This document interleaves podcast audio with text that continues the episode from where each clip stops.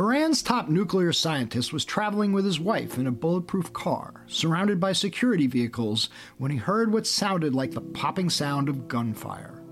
According to Iranian press reports, the scientist got out of the car to find out what was happening and was immediately gunned down, possibly by a remote control operated machine gun 150 meters away. It was only the latest assassination of an Iranian scientist widely attributed to the Israelis. Did the Trump administration give a green light to the killing? And what will that mean for U.S. Iranian relations once President elect Biden takes office? We'll talk to Democratic Senator Chris Murphy, a member of the Foreign Relations Committee, about the killing of the Iranian scientist. And then we'll speak with Washington Post Justice reporter Devlin Barrett about Attorney General Bill Barr's two surprise moves this week disputing President Trump's claims about election fraud, and then elevating John Durham as special counsel to further pursue the investigation into the FBI investigators who pursued the president. All that and more on this episode of Skullduggery.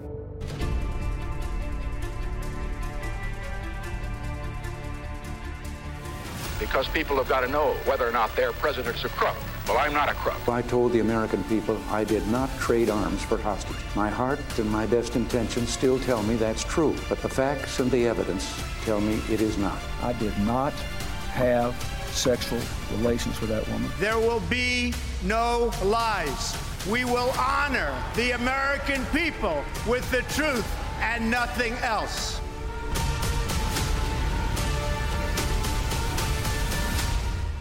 I'm Michael Isikoff, Chief Investigative Correspondent for Yahoo News. And I'm Dan Klaidman, Editor in Chief of Yahoo News. Okay, Klaidman, you're the old East hand, and the, I I want to get your perspective on this. It seems to me that if there was any rationale for the Israelis doing this now, assassinating that Iranian scientist. It would be primarily for the purpose of exacerbating tensions with Iran to make it more difficult for Biden, when he takes office in January, to re engage with the Iranians and get them to agree to a sign on of the nuclear deal, uh, that the U.S. would back, once again, join the nuclear deal that Trump took us out of. Yeah, I, I don't think there's any question that that's uh, what was going on. I mean, the clock is running down on Netanyahu. The Israelis, of course, see a nuclear Iran as an existential threat.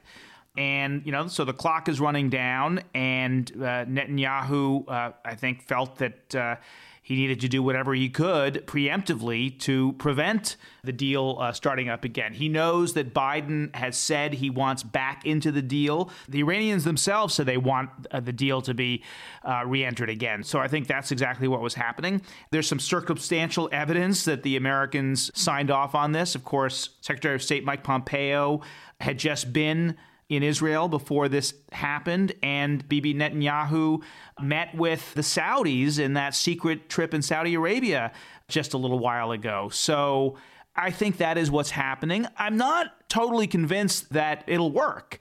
Remember, this isn't the first time that the Israelis have knocked off Iranian nuclear scientists. They did it back in 2010, uh, uh, and I think some four nuclear scientists were killed by the Israelis between 2010 and 2012. I actually had some reporting back at the time that the Americans, if they were not involved in it, knew about it and uh, were okay with it. That was in the Obama administration. And yet, what happens? I mean, a couple of years later, they're negotiating the secret agreement and end up with the 2015 agreement between the United States. Well, uh, and, not and to mention, not to mention the efforts we conducted with the uh, Israelis to disrupt the Iranian nuclear program through cyber warfare. Um, right. Let's not right. forget Stuxnet, something right. you've so, written you know, about. Right. So, so I think I think you know the Iranians will blow off a lot of steam. The street will be angry. And at the end of the day, you know, Tehran is going to make pragmatic, cold eyed decisions about what's in their best interests. And these oil sanctions that the Trump administration imposed on Iran are crippling. And so I think in the short term, you're not going to see a you know a, a, quick deal, but I think ultimately you might, and I'm not sure that this is going to really succeed. I, I do find it uh, interesting that we're talking here about assassinations and the sort of reflex uh, impulses to talk about you know uh, how morally dubious they are.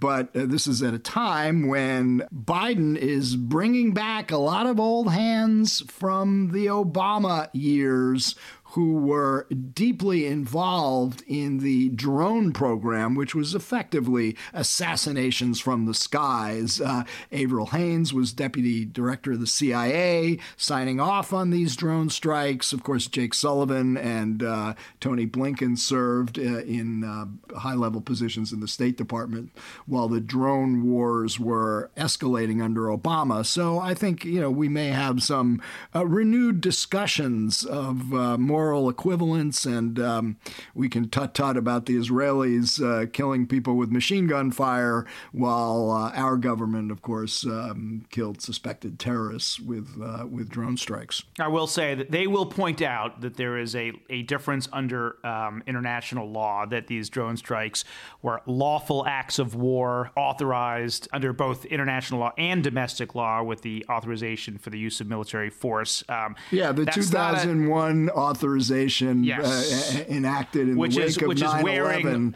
wearing a bit thin after yeah. after all that was years. then used to, for drone strikes all over the world Yemen uh, uh, Somalia uh, Pakistan in many cases the targets being folks who were barely alive or not alive at all at the time of uh, the 9/11 attacks by the way it'll be interesting whether there is renewed talk about finding a new substitute for the authorization to use military force uh, that was passed after 9/11. Wow, maybe all these issues about. that we all these issues that we wrote about all the yeah. time maybe coming back. The AUMF drone yeah. strikes. Well, we'll Guantanamo. see if it comes back. Uh, it's it's one of those yeah. uh, sort of remember there questions issues. There are still aren't there still like 70 prisoners at Guantanamo Bay or something? Maybe it's less than that. But, uh, uh, yeah, I, I, and, and and including all the 9/11 conspirators who have yet to be I'm brought guessing, to trial. Yeah. I'm guessing Joe Biden was not asked a single time during the campaign,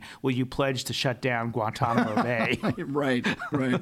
For all the success uh, Obama had on that. We're also going to talk with uh, Devlin Barrett about uh, Bill Barr, who kind of confounded uh, everybody this week with these uh, two surprising moves publicly disputing Trump's claims of election fraud. For everybody who's sort of depicted uh, Barr as somebody who just carries water for the president. This would seem to be um, his response to that as he uh, prepares to leave office, trying to show a little independence there. But then this uh, very Barr like move with John Durham. John Durham, of course, being the U.S. Attorney in Connecticut, who has been investigating the investigators, something that Trump has wanted for some time to expose what he believes were all the uh, horrible things that were done to him in the Russia investigation.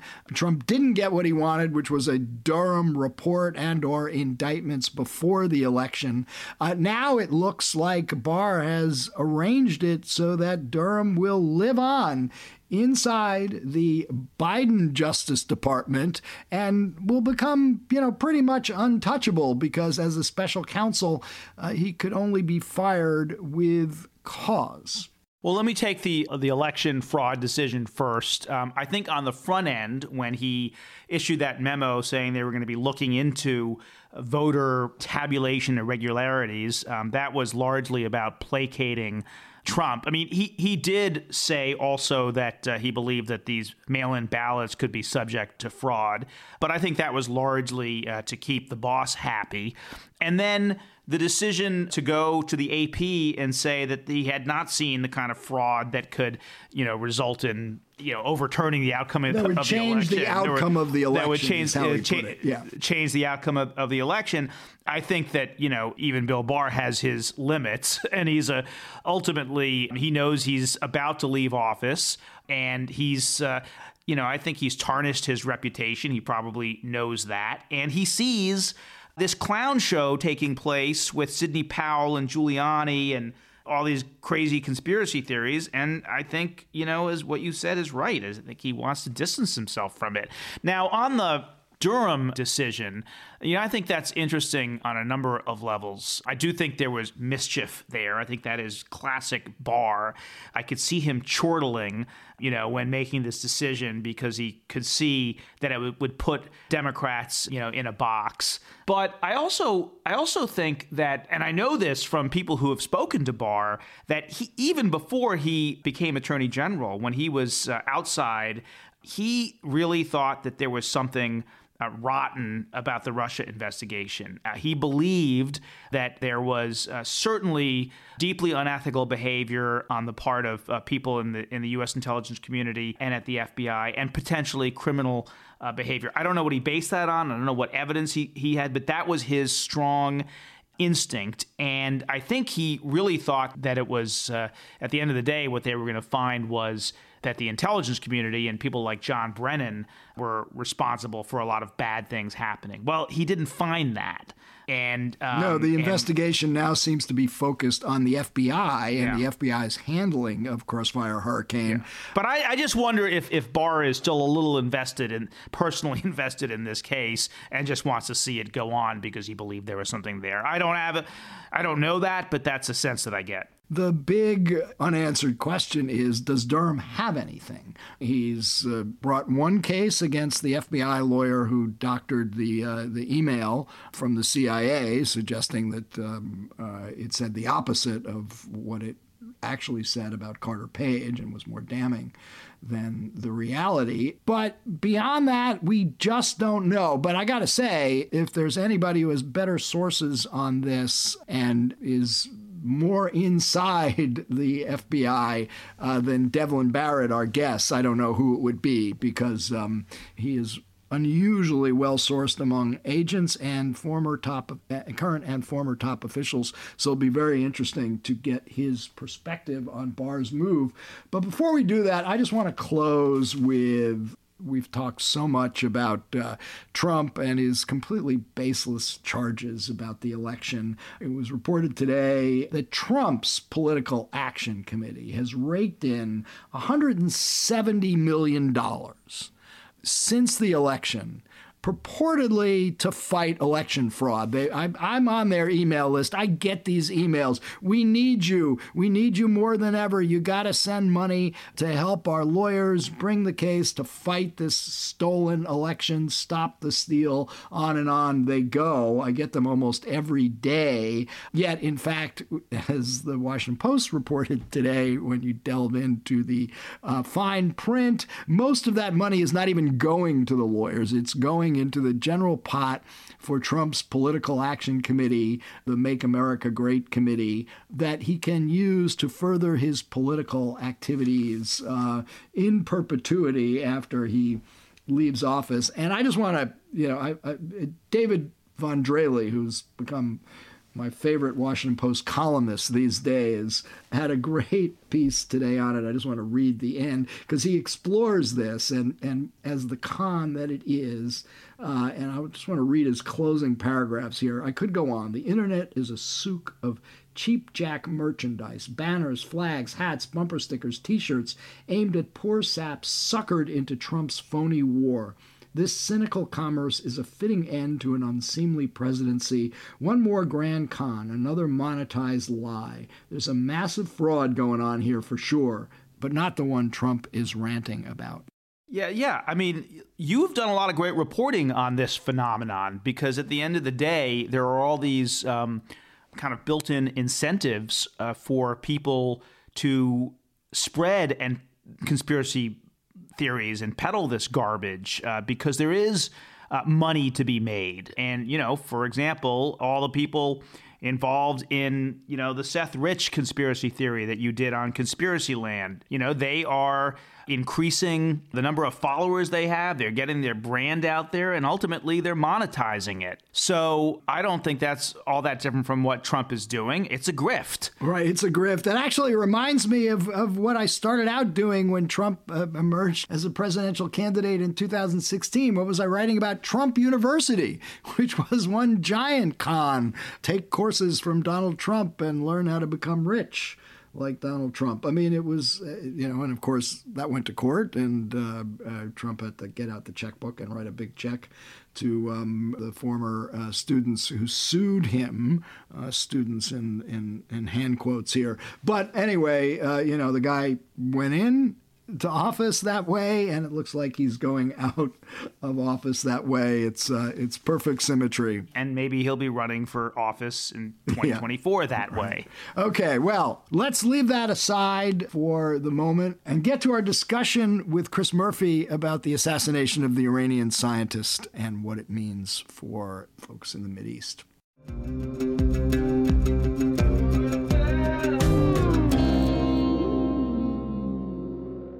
We now have with us Senator Chris Murphy of Connecticut, a member of the Senate Foreign Relations Committee. Senator, welcome back to Skullduggery.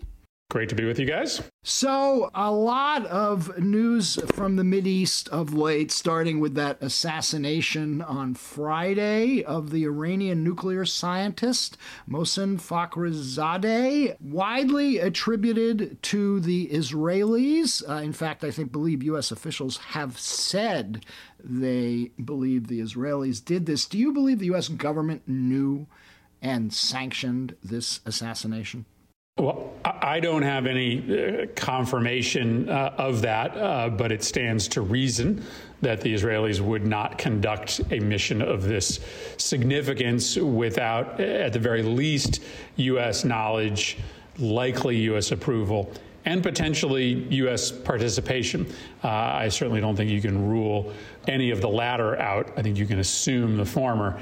Uh, and, you know, this is really dangerous business um, when the United States either explicitly or implicitly endorses political assassinations. Um, it obviously, you know, adds a level of endorsement and legitimacy to a tactic that um, can come back and be really dangerous for those of us in high political positions in the United States. It's why we have an executive order um, that's been on the books for a very long time, making it illegal for U.S. presidents to assassinate foreign leaders. It's why the Obama administration reportedly put the stop to any activity like this by the Israelis during their tenure. And uh, I really worry about what it means for the world and what it means for our security um, that we are back in the business of assassinating high level foreign leaders. Just a couple of quick points. Uh, uh, Secretary Pompeo was in Jerusalem just a couple of weeks before this assassination. Then, and then, of course,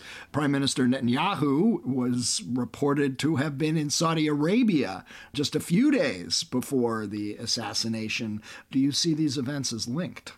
Well, you know, they may not be uh, because there is uh, this uh, sort of very rapid shuttle diplomacy happening regarding recognition deals of uh, Sunni Gulf nations of Israel. Um, and I think a lot of T's are being crossed and I's are being dotted on those deals, as well as the arms sales that have come since then. So there's a lot of business being conducted by the Trump administration in and around the Middle East today. It doesn't necessarily mean that those conversations didn't include discussion of this assassination. There's just a lot else that they might be talking about.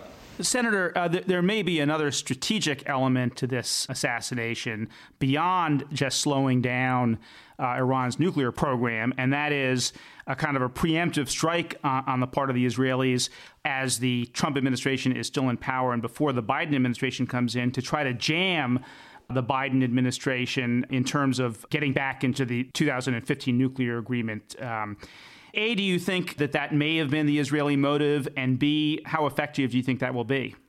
Well, I think it's likely the Israeli motive, and the, to the extent the United States participated, uh, our motive as well. And it's consistent with other behavior of the Trump administration and Mike Pompeo over the course of the last month. The pullout of U.S. troops from Iraq and Afghanistan in a lame duck administration is another attempt uh, by Trump to try to limit the options available to President elect Biden uh, on those two fronts when he is sworn into office. This flurry of arms deals that is happening today is another attempt to try to cement um, these new paradigms inside the Middle East, giving the president elect less flexibility.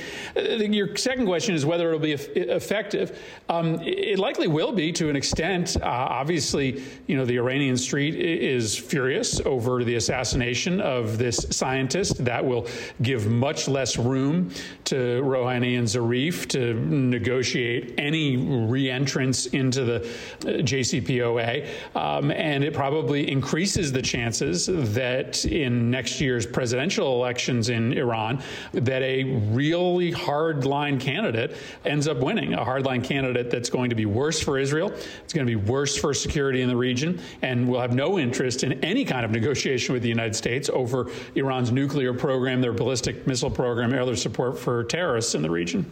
Senator, you said that uh, it is uh, disappointing from your perspective that we're you said we are back in the uh, business of assassination. Now we don't really know that the U.S. had a had a, a, hand in this, but we did assassinate Soleimani earlier this year. In fact, we're coming up on the anniversary of the Soleimani strike. Soleimani having been the head of the IRGC, the Revolutionary Guard Corps. Was that a mistake by the um, Trump administration to um, take him out?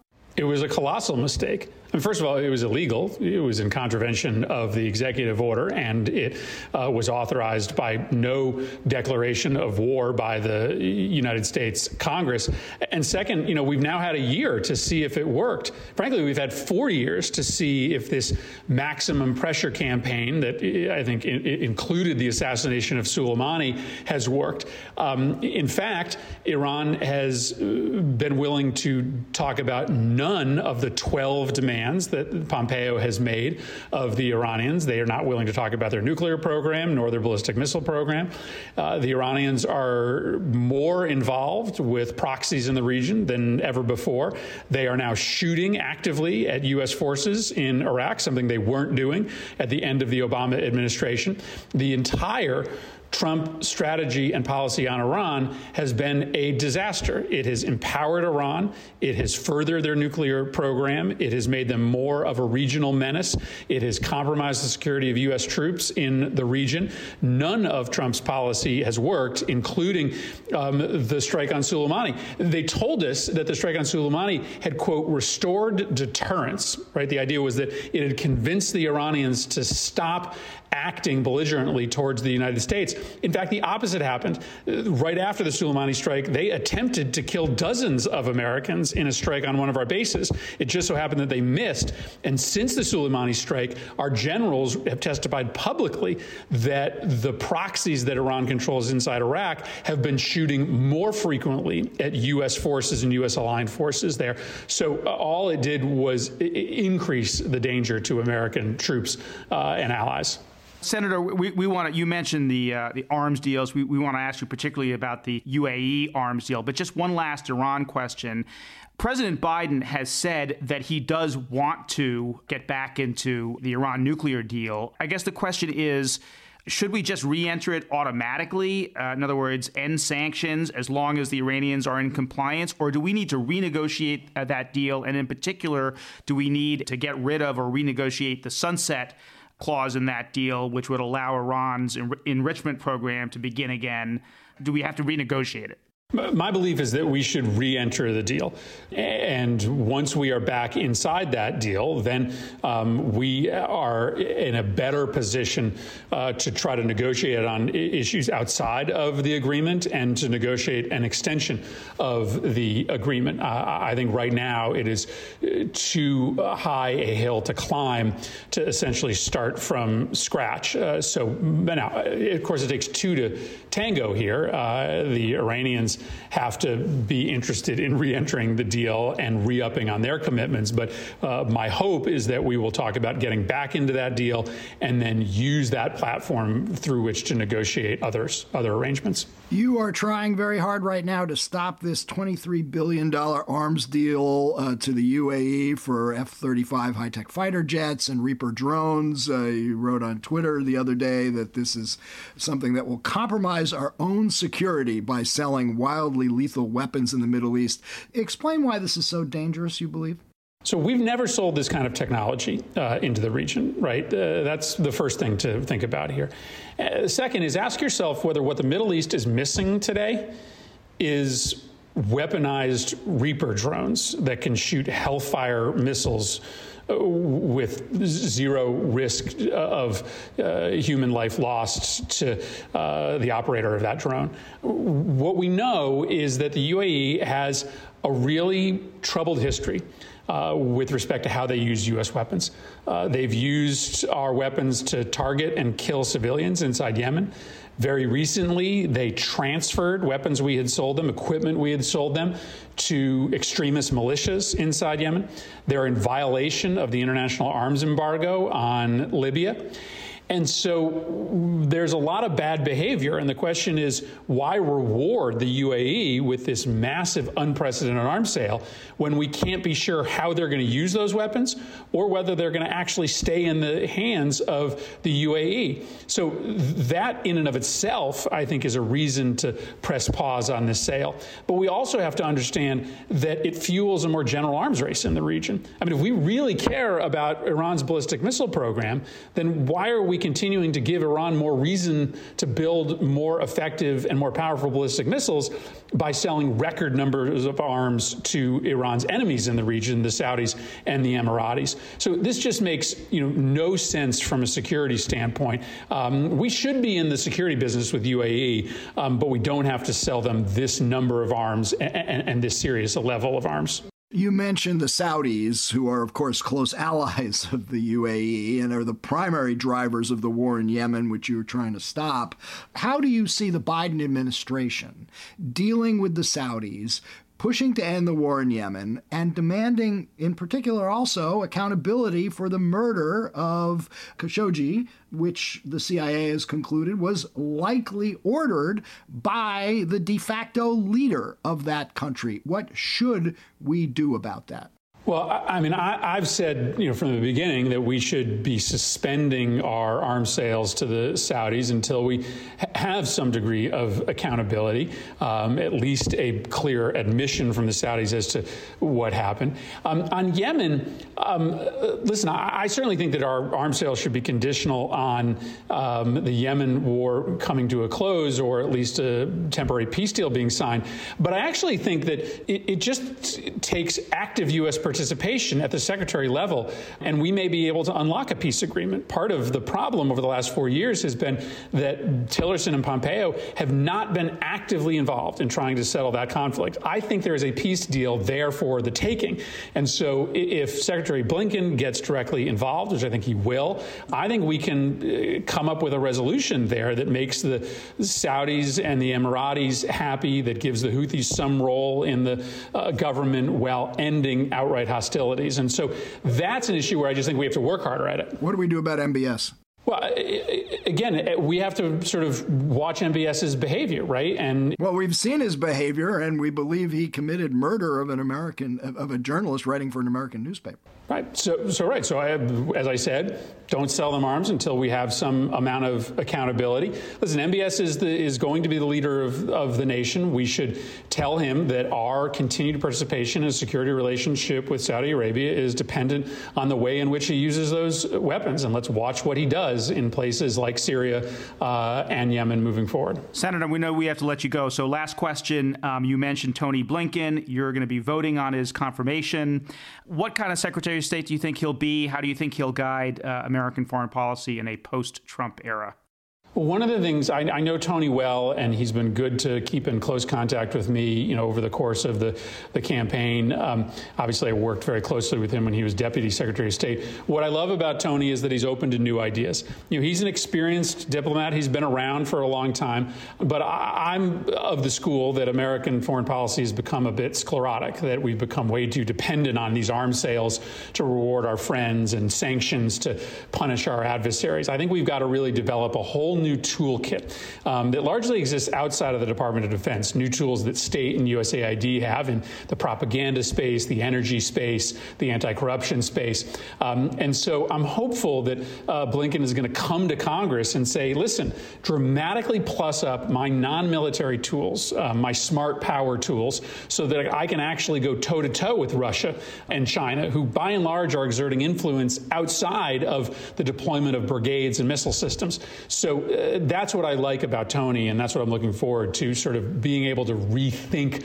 um, the American foreign policy toolkit outside of you know what we give secretaries of states and departments of defense and presidents today. And my last question: You're obviously going to. It's not just Tony Blinken. The Senate's going to have to confirm a whole bunch of uh, Biden nominees. Already, one of them, Neera Tanden, uh, for OMB chief, is being targeted by your Republican colleagues. What are you expecting in terms of uh, the confirmation process uh, for the Biden team? Uh, how many do you think uh, the Republicans will go after, and will they succeed? I, I, honestly, I feel better about the prospects for confirmation than I did maybe just a month ago. I mean, I've had a bunch of conversations with Republican colleagues, and I think that, you know, while there may be a few that they are going to, um, you know, put up on a pedestal and take shots at, um, I, I, think that the uh, the Biden's team um, can and will get confirmed. I do love this sudden fascination that Republicans have with foreign contracts uh, that nominees uh, have. I mean, this is a party that didn't give a crap about this issue for the last four years that all of a sudden are super concerned about what foreign business arrangements nominees to the State Department or Department of Defense have. So there will be no shame uh, from Republicans when it comes to the things that they magically care about when looking at Biden's nominees versus what they required to be presented by Trump's nominees. Well, we will look forward to uh, reporting on that shame or shamelessness um, and uh, having you back on again. But uh, thank you, Senator, for uh, joining us. Thanks, guys. Thanks a lot, Senator.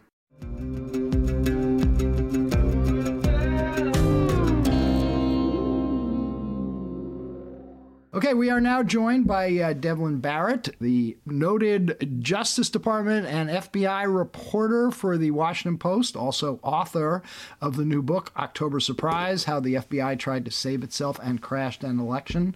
Uh, Devlin, welcome to Skullduggery. Great. Thanks for having me.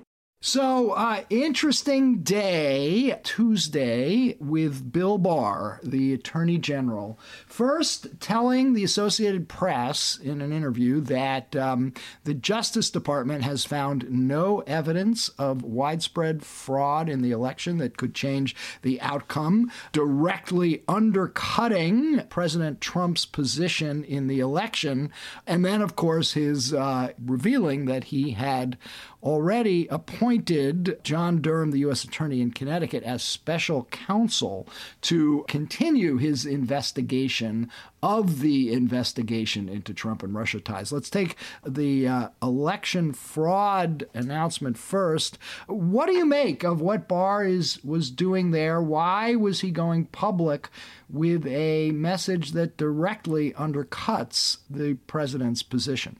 So it, I think it was it is a big moment for both Barr, the Justice Department, and Trump.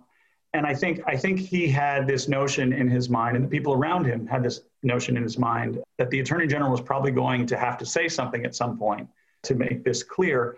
But I know some of the folks around the Attorney General had sort of hoped it wouldn't come to this, that this the the counts and the certification and those issues would basically resolve themselves in a way that left the Justice Department sort of out of the business of calling a winner and loser, because that's obviously not something that DOJ generally does after elections. But I know it had been in the Attorney General's mind for a, a number of days, at least a week, that, that maybe in the beginning of December he might come out and just say this. He might feel he had to.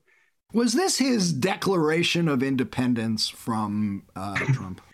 I really, I really don't see it that way. I mean, I, I, I think I think what's most important is how he sees it, and I don't think he sees it that way. I think it's sort of his declaration of the obvious more than his declaration of independence. And I think when you have a situation where those six main states that were sort of the ones that were argued about have all certified, like what is the point anymore of having this sort of frothy debate about non-existent, you know, wide-scale fraud or tampering? And so I think I think he he did the obvious, but he didn't only say the obvious, right? He put a teaspoon of sugar on it as well in the form of extending the Durham investigation into the Biden administration. So I think that's sort of a, a, a bit of a balm to, the, to Trump's anger on some of these issues. But I think part of it is the Justice Department for the last several weeks has been looking at these debates and these sort of accusations being thrown around by Rudy and Rudy Giuliani, uh, the president's lawyer, and sort of felt like, well, we're not really in the business of shooting down every conspiracy theory. Maybe we can just stay out of this. Yeah, that, that, that's what I think. If anything, Barr was declaring his independence from Rudy Giuliani and Sidney Powell and right. the the conspiracy theorists because I don't think Bill Barr has a lot of respect for them and for the way they think and what they've been doing. Right. But before we get to Durham, I just want you to put this in a little bit of context for our uh, listeners, just to go back to the original decision mm-hmm. that Barr made to investigate potential claims of fraud and voter right. tabulation irregularities, which is the way I think the way he put it, because he announced that he was going to do that before there was actually any real evidence, A, and B, made a policy decision, as I understand it, to launch such an investigation before certification, which is not the way it had traditionally been done. So, what was that all about? So that, that's an excellent point, and I think part of why Barr's move on Tuesday was so jarring and surprising to folks is because he had made all this noise previously about voter fraud you know, the, the, the memo you cite obviously is a huge example of that and caused great consternation within the Justice Department among the careers about what are we doing here? Are we trying to create the impression of voter fraud where we actually haven't seen meaningful voter fraud uh, so far in this process? And, you know, as, you know, a, a senior Justice Department lawyer basically resigned his post over that, took essentially demoted himself to a lesser position because he disagreed with it so strongly. I think one way to think of this is that Barr believed in the possibility, believed very strongly, and was willing to say publicly that there was a great possibility of mail in ballot fraud. And because there was going to be so much mail in uh, voting this year, that he, as, as we saw, he went out publicly and talked about what in his mind was the serious threat of voter fraud. And obviously, that only helps the president's argument on some of these issues about the election being rigged, about you know Democrats you know tampering or, or phoning up the numbers. So I, I think Barr spent a period of months feeding that idea, but at the end of the day, when these states count the votes, the numbers are the numbers. And I don't think Barr is comfortable living in a world where he's associated with, to your point, the kind of sort of throw stuff against the wall. Rudy and you know Rudy Giuliani saying you know Dominion with Hugo Chavez in in the in the music room with the with the candlestick. you know, I, I, think I think that's way too far for for where from where Bill Barr's come from. The other thing I was always wondering is what if they had found voter fraud? I mean, I guess they could prosecute some people, but what's the remedy for that? I mean, the Justice Department isn't going to reach in and overturn the election. No, and, no. and not to get too nerdy, but like that's one of the craziest bits of this whole conversation is the Justice Department's role in voting enforcement is not to do the the very thing that Trump has laid out as the thing he wants officials to do, which is cast ballots out to disqualify ballots. Well, not, not only is the Justice Department not going to do that, no federal judge is going to do that either. The, I mean, you know, we talked about this from day one when when the Trump folks started raising this issue of election irregularities and poll watchers couldn't, you know, get within six feet to see the polls and all that. You know, there may be instances of that, but that's not grounds for disenfranchising any particular voter unless you can prove that voter voted illegally, wasn't qualified to vote, or committed some also, instance of fraud. And you then you have to actually go in particularized case. Yeah. You got to go in and actually ask people who they voted for sometimes to figure this out, which is not something that's done anyway. And even if you were to find, think about what DOJ's historical role has been in, in, in investigating voting issues. Their role has been to make sure votes are counted, to make to prevent locals from tossing out otherwise valid ballots. It's the exact opposite mechanism. The law, the laws they have to work with are the exact opposite tool that you would, in theory, want if you were President Trump to toss out ballots. DOJ's job is to include things in counts, not to exclude them it was never going to fly, even if you had something like what they, you know, claimed to have. All right, so Barr said what he said. Uh, you know, there was speculation yesterday that he was immediately going to get fired by Trump. he has not been fired to date as we speak on um, Wednesday. But then, as you point out, he did toss this sort of, you know, gift for Trump in the sense that he has elevated the status of John Durham as special right. counsel, which to me, I mean, you know, this has two immediate effects.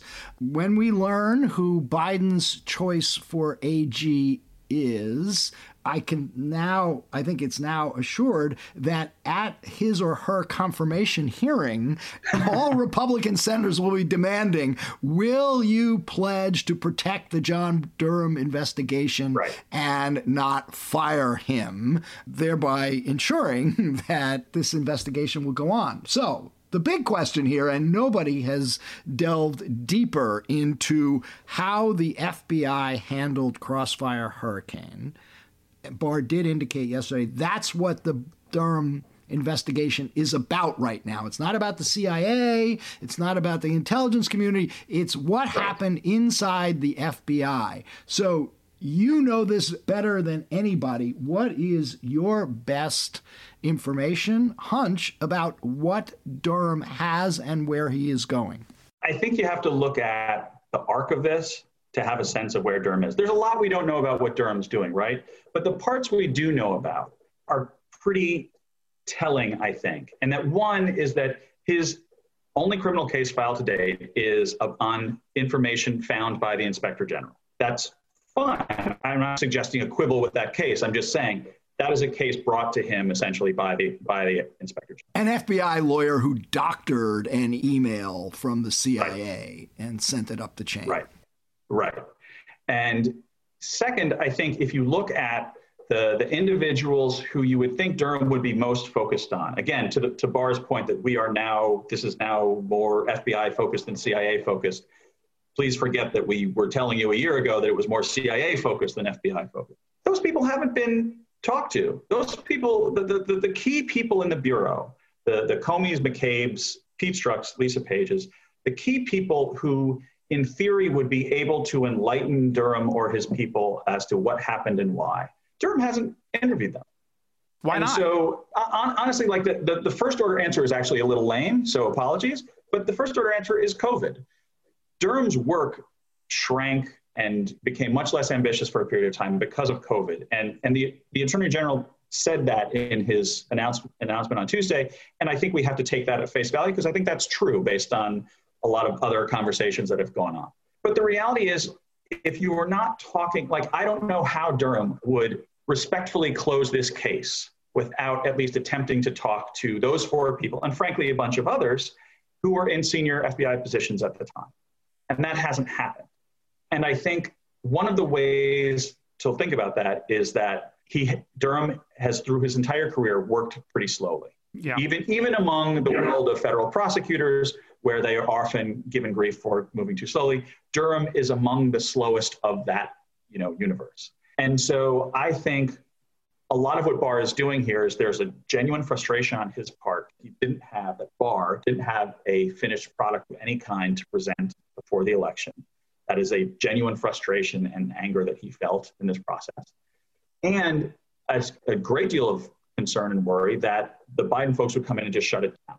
And in Barr's mind, then you will never know what was really there, how important it was. and so he so he said so he, he gives a special counsel title to basically make it very difficult for Durham to be locked out of that job.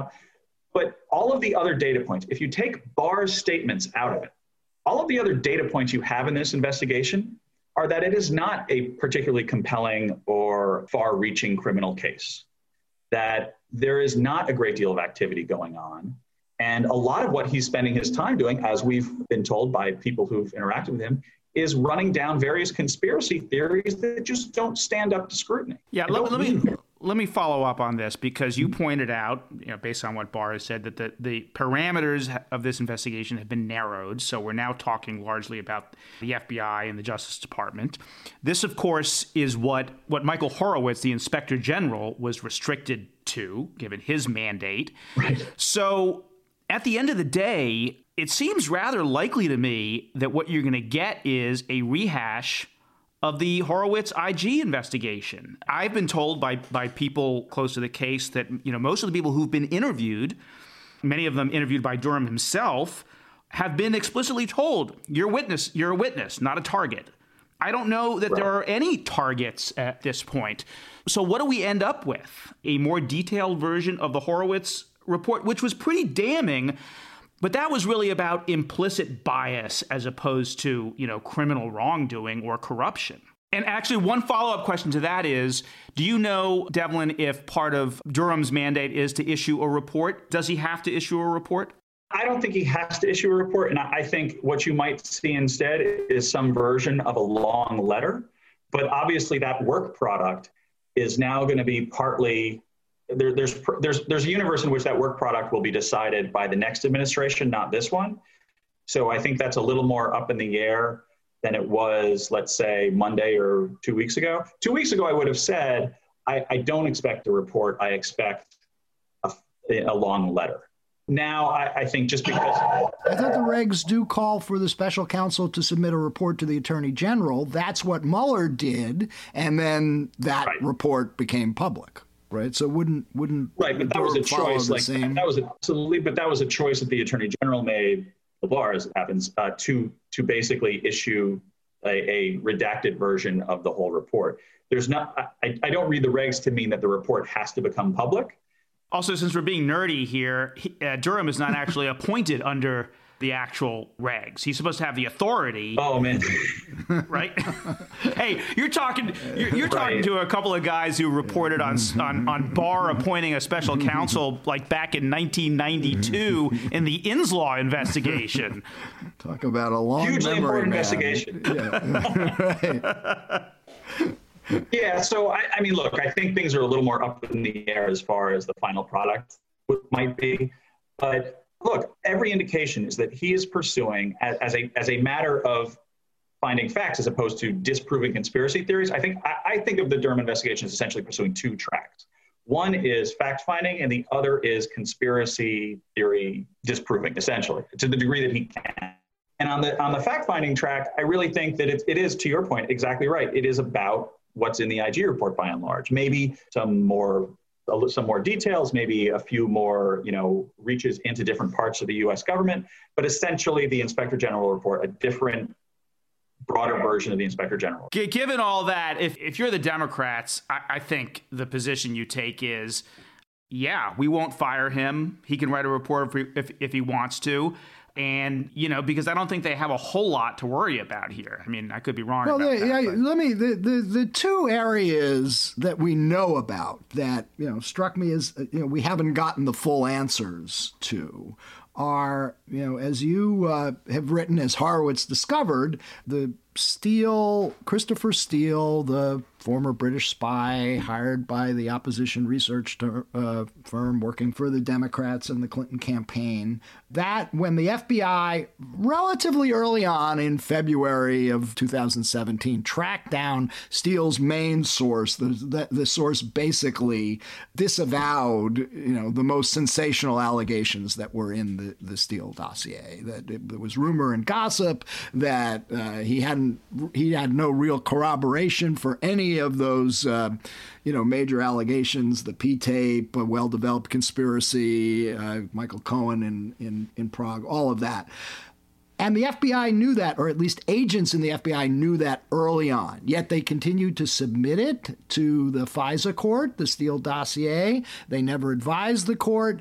And both Comey and McCabe have said they knew nothing about the fact that the primary source for the guy who they were relying on as the basis for this FISA warrant and Carter Page, and in many and in some ways frame their, you know, belief about what they were investigating, the theory of the case. They knew nothing about it, and I never understood how that kind of information never made it up the chain if Comey and McCabe are telling the truth. Yeah, I mean, look, I, I think one of the ways in which this has been a, a bad time for the FBI is that specials there's you know one of the one of the sort of like common conventional wisdom views within the bureau writ large is that special investigations i.e investigations that are run out of headquarters are often a disaster.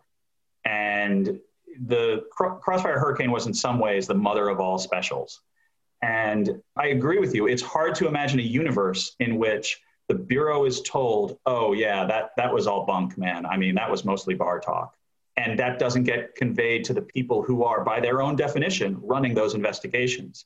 Especially since Comey presented the most sensational allegation in the dossier to Trump himself at their very first meeting. Yeah, and, and look, I, I think there's a bureaucratic imperative to some of this, right? Like, who, what, what person in any institution wants to be the person who says, "Oh, geez, we got a real big problem here, and we're all going to have a little egg on our face, but better to deal with it now." Now, historically, I think the Bureau is the kind is the FBI is precisely the kind of place that actually does that better than a lot of other institutions. But they didn't do it in this case. And I mean, it is a good question to ask why, if whether or not let, us say for the sake of argument, okay, they're they're being absolutely straightforward. They did not, the senior officials did not know. That still doesn't explain really in, in a meaningful way, I think, why the people the next level down did not hit the brakes, did not change course, did not find a way to start working their way out of this as opposed to going further. You know, remember they go they go and they raise Carter Page for five interviews in the spring of 2017. Like they're still hitting it really hard. And you know, one of the things I talk about in the book, just because I think it's a classic example of how bureaucracy sometimes go off track, is the Frank Sinatra, the FBI's investigation of Frank Sinatra in the 1950s that was fascinating. Yes. Tell hope, the story. Yeah. Super nerdy, right? But there's an important point in it, which is that agents had been told for a period of years that Frank Sinatra was a communist. And obviously, that was a huge deal to the FBI in the 50s. And what happened is that because the agents documented that, Hoover came to believe almost monomaniacally that Sinatra was a, was a pinko, was a red of some kind. And then there comes a point where Frank Sinatra wants to go on a USO tour to entertain the troops, and he's told he can't because of his background. And Sinatra actually goes to the FBI and says, "Look, I know these rumors have been around, but it, it's nonsense, and you, sh- you guys really owe me a solid here to fix this." And the bureau takes that, and they decide that because he applied for a visa for this trip, they want to see if he lied on the visa application when he said he wasn't a communist. They're still looking to make a case.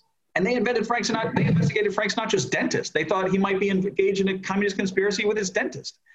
And the reason I bring up that very nerdy old story is that I think sometimes suspicions, especially in the counterintelligence world, are very hard to die. They're almost like zombies.